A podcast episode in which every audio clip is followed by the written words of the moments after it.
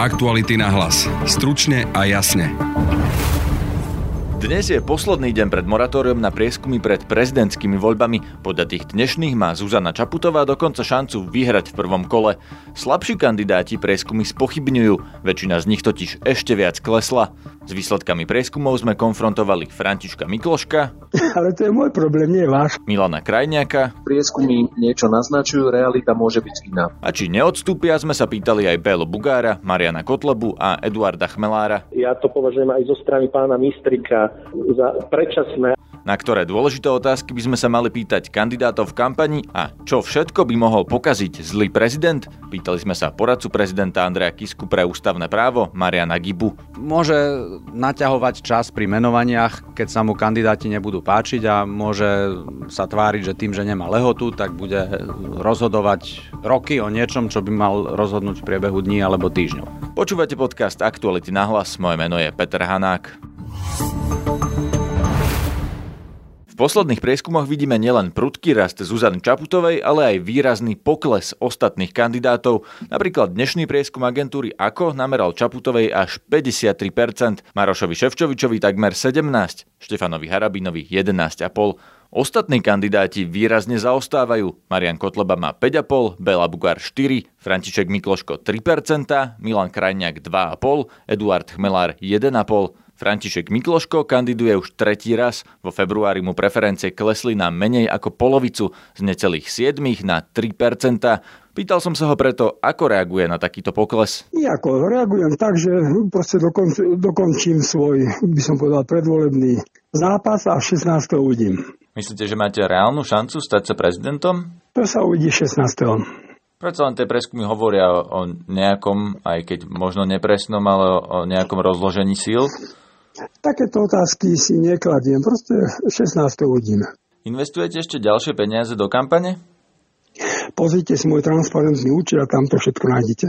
Pán Mikloško, mnohí ľudia hovoria, aj, aj tí, ktorí sa s vami o tom rozprávali, že vlastne kandidujete nie preto, aby ste sa stali prezidentom, ale preto, aby ste priniesli do kampane nejaké svoje myšlienky alebo svoje videnie sveta. Ako reagujete na takéto reči? Kandidujem so svojím videním sveta a ľudia sa rozhodnú, či ho chcú, si ho chcú podporiť alebo nie. To je všetko. Ale už dvakrát sa rozhodli, že nie. Ale to je môj problém, nie váš ani novinárov. Kandidát Sme rodina Milan Krajňák spadol zo 7 až 8% na 2,5. Reaguje s pochybňovaním prieskumov. Pred tromi rokmi sme mali parlamentné voľby a dva týždne pred voľbami prieskumy ukazovali niečo úplne iné, ako bola realita. To znamená, e, tak ako doteraz budem pokračovať v kampani tým, že budem presadzovať svoj pozitívny program, a to je exekučná amnestia, daňová spravodlivosť a rodičovský bonus 50 eur mesačne za každé vychované a pracujúce dieťa k dôchodku, a budem sa snažiť presvedčiť čo najviac občanov, že aj prezident môže pomáhať ľuďom konkrétnymi činmi, že nemusí byť len na ozdobu. Pán Krajňák, ale keby sa aj tie preskumy mýlili a vo vašom mm-hmm. prípade, aj keby, mm-hmm. vám, aj keby ste nakoniec vo voľbách mali 5-násobne viac, ako máte teraz v prieskumoch, mm-hmm. tak by vám to nestačilo na druhé kolo. To ešte nevieme. To ešte. Význam. E, ale e, my nevieme, ako dopadnú voľby, pretože aj dnes prieskumy niečo naznačujú, realita môže byť iná. To znamená, ja budem pokračovať v kampani tak ako doteraz, na nikoho neutočím, z nikoho nevyrábam nepriateľa, presadzujem svoj pozitívny program. Takže úplne vylúčujete, že by ste sa mohli vzdať pred prvým kolom. Ale veď ja som slúbil, že sa nevzdám a hovorím to na akúkoľvek otázku už niekoľko mesiacov. Cez hovorkyňu strany Most Hit sme kontaktovali aj Bélu Bugára. Do uzavierky nám oficiálnu odpoveď neposkytli. LSNS sa vyjadrila, že Marian Kotleba sa svojej kandidatúry v prospech Štefana Harabina určite nevzdá. Oslovil som aj Eduarda Chmelára, ktorého preferencie sa pohybujú okolo 2%. Pozrite sa, nielen tieto prieskumy, ale akékoľvek prieskumy ja som vždy vnímal tak, že, že bral som ich s veľkou rezervou, ako pri, e, voľby nikdy nedopadli tak ako prieskumy a preto sú vždy v posledných rokoch všetci takí prekvapení z výsledkov volieb. Vy ich síce spochybňujete, ale, ale aj keby tie odchylky boli radikálne zásadné, zásadne iné vo vašich číslach, aj keby ste mali 10 krát viac, ako vám ukazuje prieskum, aj tak by ste zrejme nemali šancu na druhé kolo. Preto sa vás chcem pýtať, že či Pozrite sa, ja... aj toto. Čo či zvažujem toto? No či máte reálnu šancu stať sa prezidentom? Pozrite sa, toto je veľmi zaujímavé, akože kým sa, kým Zuzana Čaputová, kým sa na ňu vyvíjal nátlak, tak, tak všetci ste ju lutovali ako, ako krehké žienia vzdoruje nátlaku, pretože všetci nie, chcú... Aby... Sa, či prečo myslíte, otázkam, čo prečo myslíte, ale nie, ale o prvom kole, toto je iracionálna debata, prepačte, o prvom kole rozhodujú voliči a prieskumy, a na taktizovanie bude čas v druhom kole. Teraz jednoducho, to, ja to považujem aj zo strany pána Mistrika e, za predčasné a, a vôbec neviem, prečo v tom niekto vidí štátnické gesto. Prezidentskí kandidáti v kampani hovoria o viacerých témach, ktoré môže prezident v praxi ovplyvniť len minimálne. Maroš Ševčovič hovorí o sociálnej oblasti a starostlivosti od dôchodcov. Zuzana Čaputová pravidelne čeli otázkam o právach homosexuálov. Na čo by sme sa mali kandidátov naozaj pýtať, aby sme vedeli, ako budú vykonávať funkciu? Denisa Hopková sa rozprávala s poradcom prezidenta Andreja Kisku pre ústavné právo Marianom Gibom. Vypočujte si teraz zostrich tohto rozhovoru. Celý ho nájdete na webe Aktuality.sk roky rokúce ma tak mrzí na debate s prezidentskými kandidátmi, že sa riešia všelijaké otázky, na ktoré prezident nemá vôbec dosah. A je to v poriadku do tej miery, že keď niekto chce byť prezident, tak chceme poznať jeho názory na registrované partnerstva, na potraty. Ale treba rozlišovať, kde sme v tej rovine, že chceme poznať, aké má názory a či si to nezamieňame s tým, že keď on má na nejakú vec takýto názor, tak v prípade jeho zvolenia teraz už to bude znamenať, že presne ten jeho názor sa bude presadzovať. A to je ten problém, ktorý mám pocit, že niektorí ľudia nerozlišujú. Právomoci sú v ústave pomerne jasne dané, ale z nich nevyplýva, že by on mohol uzákoňovať čokoľvek tých kultúrno-etických otázok, ani z iných. Čo sú teda tie najdôležitejšie kompetencie prezidenta, na ktoré by sme sa určite mali pýtať? Najdôležitejšie právomoci prezidenta sú jeho právomoci menovacie, ktoré ani nepodliehajú všetky rovnakému režimu, ale z hľadiska silového alebo mocenského sú podstatné, pretože každá inštitúcia funguje tak, ako zodpoveda kultúre a úrovni ľudí, ktorí ju tvoria. To platí pre ústavný súd, pre súdnu radu, konec koncov aj pre parlament. Prezident má významné možnosti ovplyvňovať to, kto bude tvoriť dôležité orgány v štáte. Aktuálny príklad ústavný súd. Vieme, že prezident má dostať dvojnásobný počet kandidátov, ktorý mu navrhne Národná rada a z nich potom vyberá polovicu. Ďalej v súvislosti s ústavným súdom prezident sám bez návrhu vyberá predsedu a podpredsedu ústavného súdu. Ďalšia menovacia právomoc generálny prokurátor. V roku 2020 niekde v lete uplynie funkčné obdobie súčasného generálneho prokurátora. Vieme, že kandidáta prezidentovi navrhuje Národná rada a vieme, že je tu všeobecne záväzný výklad ústavného súdu, ktorý povedal svojho času, že prezident môže odmietnúť kandidáta, ktorý splňa všetky zákonné predpoklady a bol zvolený v súlade so zákonom z dôvodu závažnej skutočnosti vzťahujúcej sa na jeho osobu, ktorá ho skrátene povedané diskvalifikuje na výkon takejto funkcie. Prezident, keď vidí nejaký osobnostný problém, u kandidáta na generálneho prokurátora, môže ho odmietnúť. Ďalej menuje prezident troch členov súdnej rady a to si asi málo kto všimol, ale na jeseň tohto roku ústavný súd presadil zmenu koncepcie, ktorá znamená, že už nemôže ľubovoľne odvolávať prezident ani iný menujúci e, zo súdnej rady. Čiže môže menovať a je už predpoklad, že keď raz menuje, tak tých celých 5 rokov ten človek tam zotrvá. Súdna rada plýva na chod súdnictva je to kľúčový orgán na úseku súdnictva. Do akej miery dokáže prezident ovplyvniť menovanie vlády? Môže si vybrať, koho poverí zostavením vlády a nemusí to byť teda niekto, kto má kto získal v parlamentných voľbách najviac hlasov? Prezident, pokiaľ by som to bral formálne, tak ústava hovorí, že za predsedu vlády aj za člena vlády môže menovať občana Slovenskej republiky, ktorý je voliteľný do Národnej rady. Čo znamená, že má na výber tak zo 4 miliónov ľudí. Prakticky, keď on chce rešpektovať princíp politickej zodpovednosti vlády parlamentu, zároveň chce zabezpečovať riadny chod ústavných orgánov a nechce viesť nejakú zákopovú vojnu, kde bude pôsobiť v štáte iná vláda než tá, ktorá vyplýva z parlamentných volieb, tak vtedy by prezident mal vždy menovať do vlády niekoho, to má predpoklad zisku dôvery v parlamente, keďže vieme, že až po vymenovaní vlády sa tá vláda môže reálne uchádzať, lebo dovtedy neexistuje. A teda prezident má konať tak, aby tá vláda, ktorú on vymenuje, mala predpoklad tú dôveru získať. Čiže keď ju nevyberie z radou parlamentnej väčšiny, asi ten predpoklad nemá. Jedna vec je vybrať vládu z parlamentnej väčšiny, druhá vec je teraz hovoriť do konkrétnych nominácií na konkrétnych ministrov a podobne, pretože všeli čo zaznieva.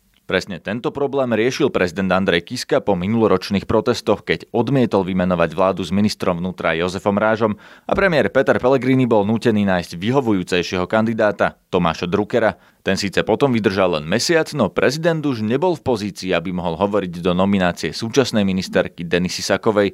Pokračuje opäť Marian Giba. Vláda je zodpovedná parlamentu nie prezidentovi. Prezident ju ale menuje, takže vygumovať ho z toho procesu sa tiež celkom nedá a ide teda o to nájsť nejakú rozumnú rovnováhu, kde ešte prezidenta do čoho má hovoriť a kde už má byť zdržanlivý. Bol tu výklad ústavného súdu, ktorý povedal ešte v 90. rokoch, že prezident, keď dostane od predsedu vlády návrh na vymenovanie alebo na odvolanie člena vlády, tak je povinný sa návrhom zaoberať. Čiže nie je povinný mu vyhovieť. Takto široko koncipovaný prístup by mohol byť rizikový v tom, že tá vláda jednoducho nebude schopná plniť si svoju funkciu, preto lebo prezident jej neumožní pracovať v takom zložení, v akom by ten predseda vlády chcel. Na druhej strane ísť do opačného extrému, že prezident vždy musí vymenovať každého, koho mu predseda vlády navrhne, to tiež má svoje rizika, pretože keď raz za 20, za 30 rokov naozaj ten premiér uletí a príde s nomináciou, ktorá je absolútne nevhodná, škandalozná, poburujúca, tak si myslím, že je celkom na mieste, ak prezident v pozícii hlavy štátu povie tomu premiérovi, no tak zamyslite sa, pán premiér, že či medzi tými 4 miliónmi nenájdete ešte jedného, ktorý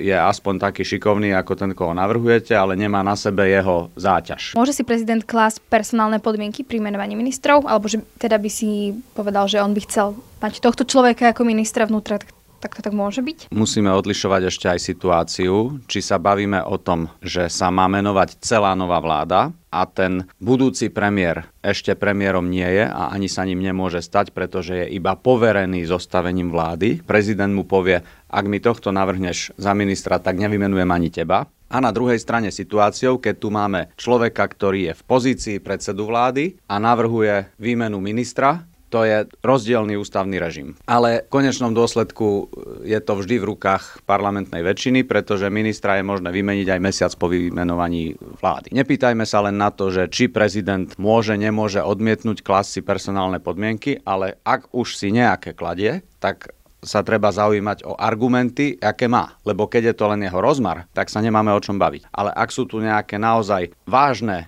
vecné dôvody, tak nie sme celkom v tej istej situácii, než keď si prezident len tak z plezíru povie, no tak ale ja chcem toho, toho chcem tam, toho chcem hen tam, to takto nejde.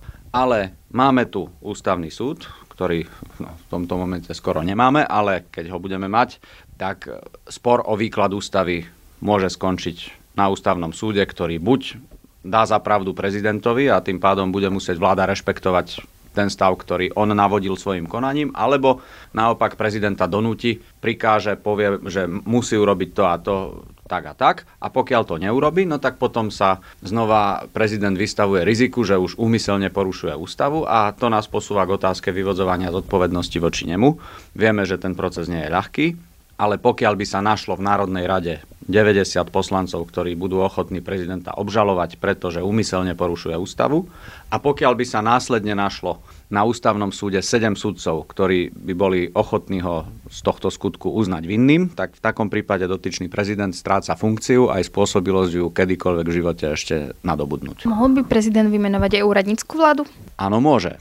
Ale úradnícka vláda to je niečo, k čomu sa siaha väčšinou na základe širšej dohody v rámci parlamentu a medzi prezidentom.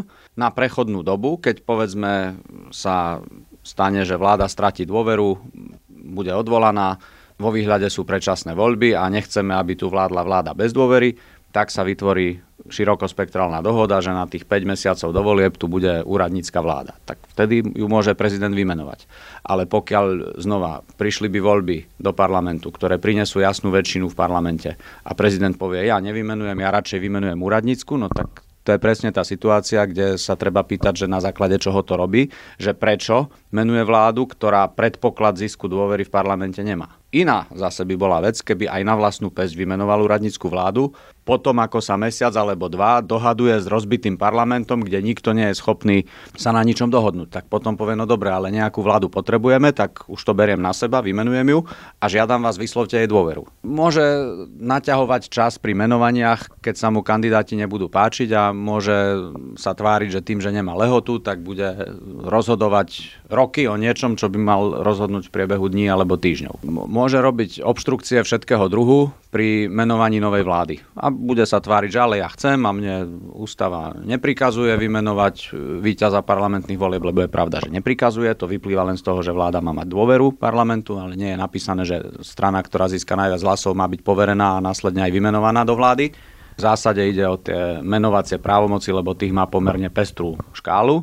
Tam, keď chce, tak môže celkom slušne zamiešať karty, pretože on menuje ústavných sudcov, menuje generálneho prokurátora, menuje predsedu Najvyššieho súdu, čo je tiež už na dohľad v rámci tohto kalendárneho roka. Keď sa pozrieme na program súčasných kandidátov, tak napríklad Zuzana Čaputová chce systémové zmeny v policii, Kotleba hovorí o vystúpení z NATO, Krajniak hovorí, že by vymenovanie vlády podmienil splnením troch bodov jeho programu. Nakoľko môže prezident naozaj pretlačiť na vládu, aby ju prinútil, aby robila vlastne to, čo chce? Tu sa dostávame k ďalšej oblasti právomoci prezidenta, o ktorej sme doteraz veľmi nehovorili a ktoré nie sú silové, ale ktoré sú tak povediac e, nátlakové alebo ktoré prezident používa z titulu svojej autority, ktorú má. On je hlavou štátu, čiže je prvý občan, reprezentuje štát dovnútra na vonok. Keď prezident niekam príde a niečo povie, to sa nestratí. Jednoducho každý si to všimne.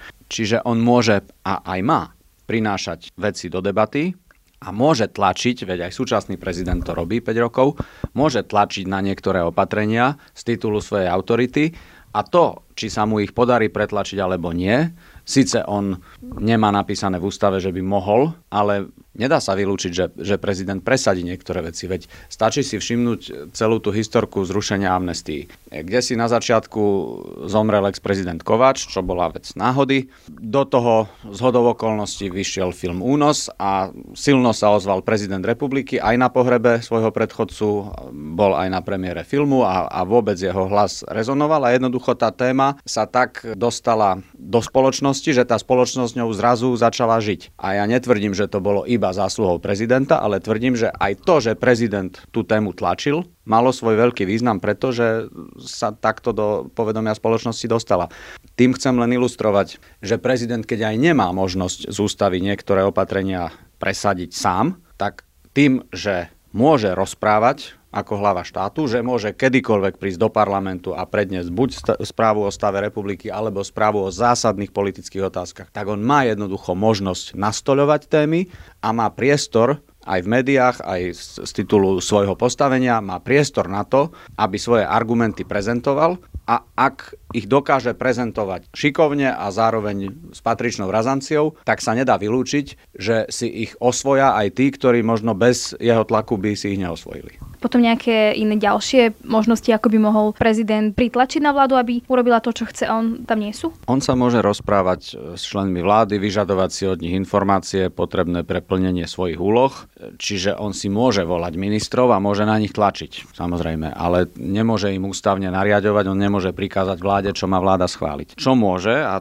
to je celkom taký konkrétny nástroj, je uplatniť prezidentské veto voči už schváleným zákonom, ale len voči tým, ktoré boli schválené. On ich navrhovať nemôže. A v rámci veta môže navrhovať aj konkrétne úpravy v zákone, v jeho paragrafoch, ktoré si parlament buď osvojí alebo neosvojí. A znova to môže byť aj otázka tlaku, argumentov, aj možno nejakých nálad v spoločnosti, v parlamente, či má prezident aj nejakých tých svojich spojencov v parlamente, ktorí sú ochotní zatlačiť zo svojej pozície. A tak z praxe, nakoľko tieto veci fungujú. Čo prezident presadí alebo nepresadí, e, prostredníctvom prezidentského veta k zákonom sa v najzásadnejšej miere odvíja od toho, v akom je prezident v politickom vzťahu k parlamentnej väčšine, ktorá aktuálne vládne lebo v zásade sú vždy na Slovensku len dve situácie možné. Buď má prezident k parlamentnej väčšine blízko, lebo sú z jedného tábora alebo z veľmi podobného, alebo má od parlamentnej väčšiny ďaleko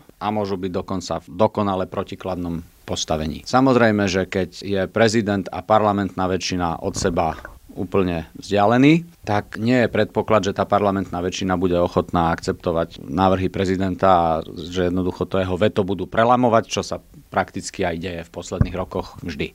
To je z dnešného podcastu všetko. Počúvajte nás opäť v pondelok. Spolupracovali Petra Mikulajčíková a Denisa Hopková. Zdraví vás Peter Hanák. Aktuality na hlas. Stručne a jasne.